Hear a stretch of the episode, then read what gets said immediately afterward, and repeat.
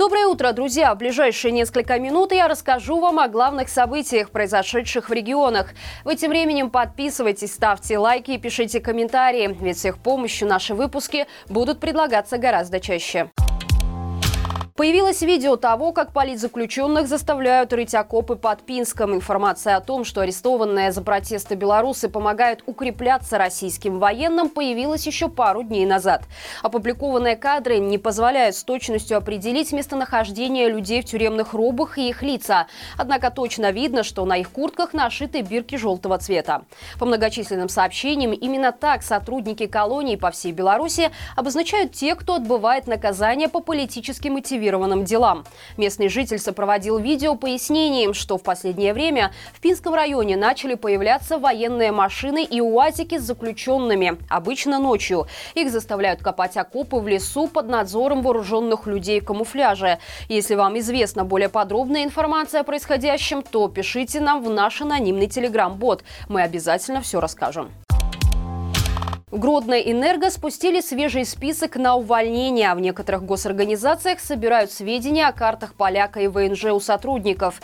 Под ударом оказываются люди, которые после выборов 2020 года засветились на мирных акциях протеста. Или те, кто публично высказался против насилия. Людей из списка вызывают на ковер, где разными способами заставляют работника уволиться по соглашению сторон. Параллельно сотрудников, причастных к инициативным группам альтернативных кандидатов, увольняют на Гродно-Азот. Причем независимо от занимаемой должности, опыта и востребованности специализации. Аналогичная ситуация наблюдается и на химволокно. Один из бывших сотрудников рассказал, что после выборов 2020 года в его бригаде из 9 человек осталось только трое, и те пенсионеры. Причем 4 из 6 бывших коллег сейчас работают в Польше. Оно и понятно, ведь одним увольнением прессинг неблагонадежных заводчан не ограничивается.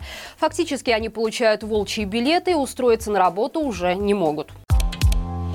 Сотрудников Белорусской национальной биотехнологической корпорации под угрозой лишения премии обязали питаться в столовой предприятия. Из-за того, что недавно в местном общепите подняли цены, рабочие стали массово переходить на собойки.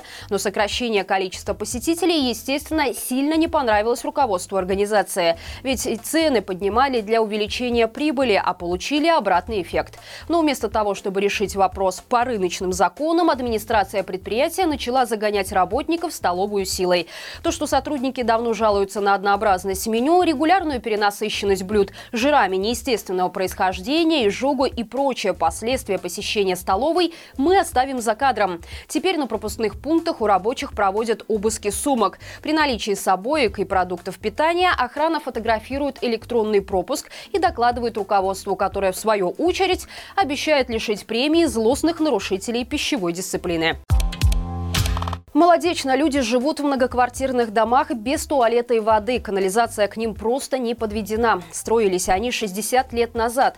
Удобства были организованы на улице, воду носили из колонки. Так продолжается и по сей день, хотя вокруг дома на Первомайской возводят целые жилые комплексы со всеми характерными для 21 века минимальными удобствами.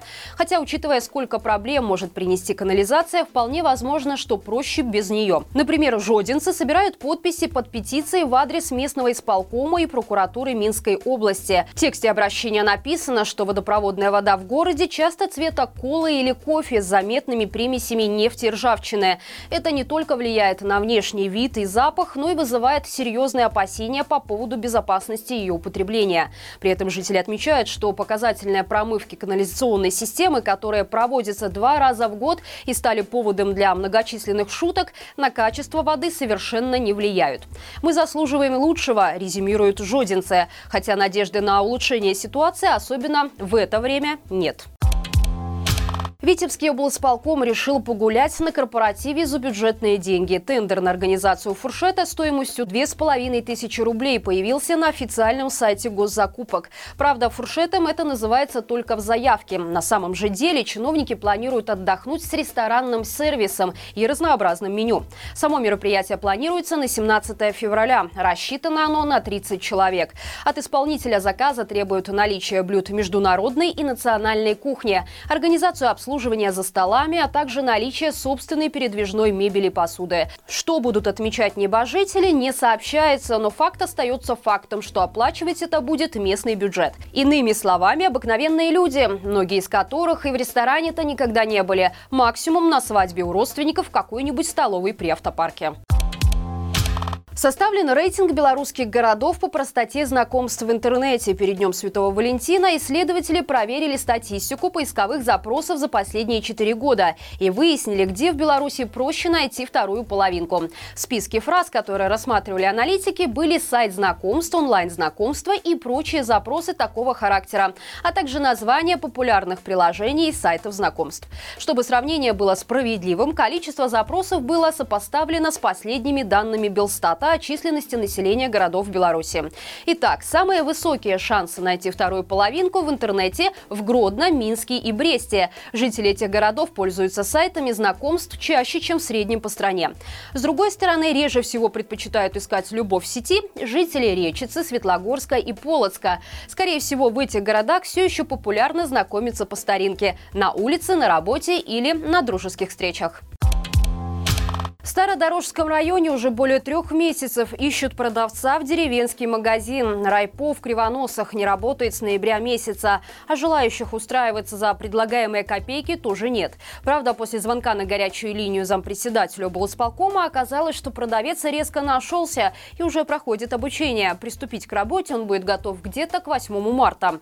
Комичность и безнадежность ситуации в том, что именно таким образом открыть магазин жителям деревни и близлежащих к ней населения населенных пунктов чиновники обещают вот уже несколько месяцев. К слову, зарплаты в регионах порой достойны хороших анекдотов. Например, в Брестской области вакансии с высшим образованием предлагают минимальную зарплату, утвержденную по стране. Сегодня это 554 рубля. Причем речь о таких востребованных специальностях, как врачи, юридические консультанты, педагоги, инженеры и даже программисты. Как пошутили журналисты газеты «Гонцевичский час», если к этой зарплате еще и общагу дадут, то будет настоящая работа мечты. И это все на сегодня. Напоминаем, что мы есть в App Store и Google Play, где читать новости можно безопасно, даже без необходимости устанавливать VPN. Не забывайте также поставить лайк этому видео, обязательно пишите комментарии. Любая ваша активность помогает продвинуть этот ролик в топ YouTube. Мы также будем благодарны вам за репосты. Хорошего всем дня и живи Беларусь!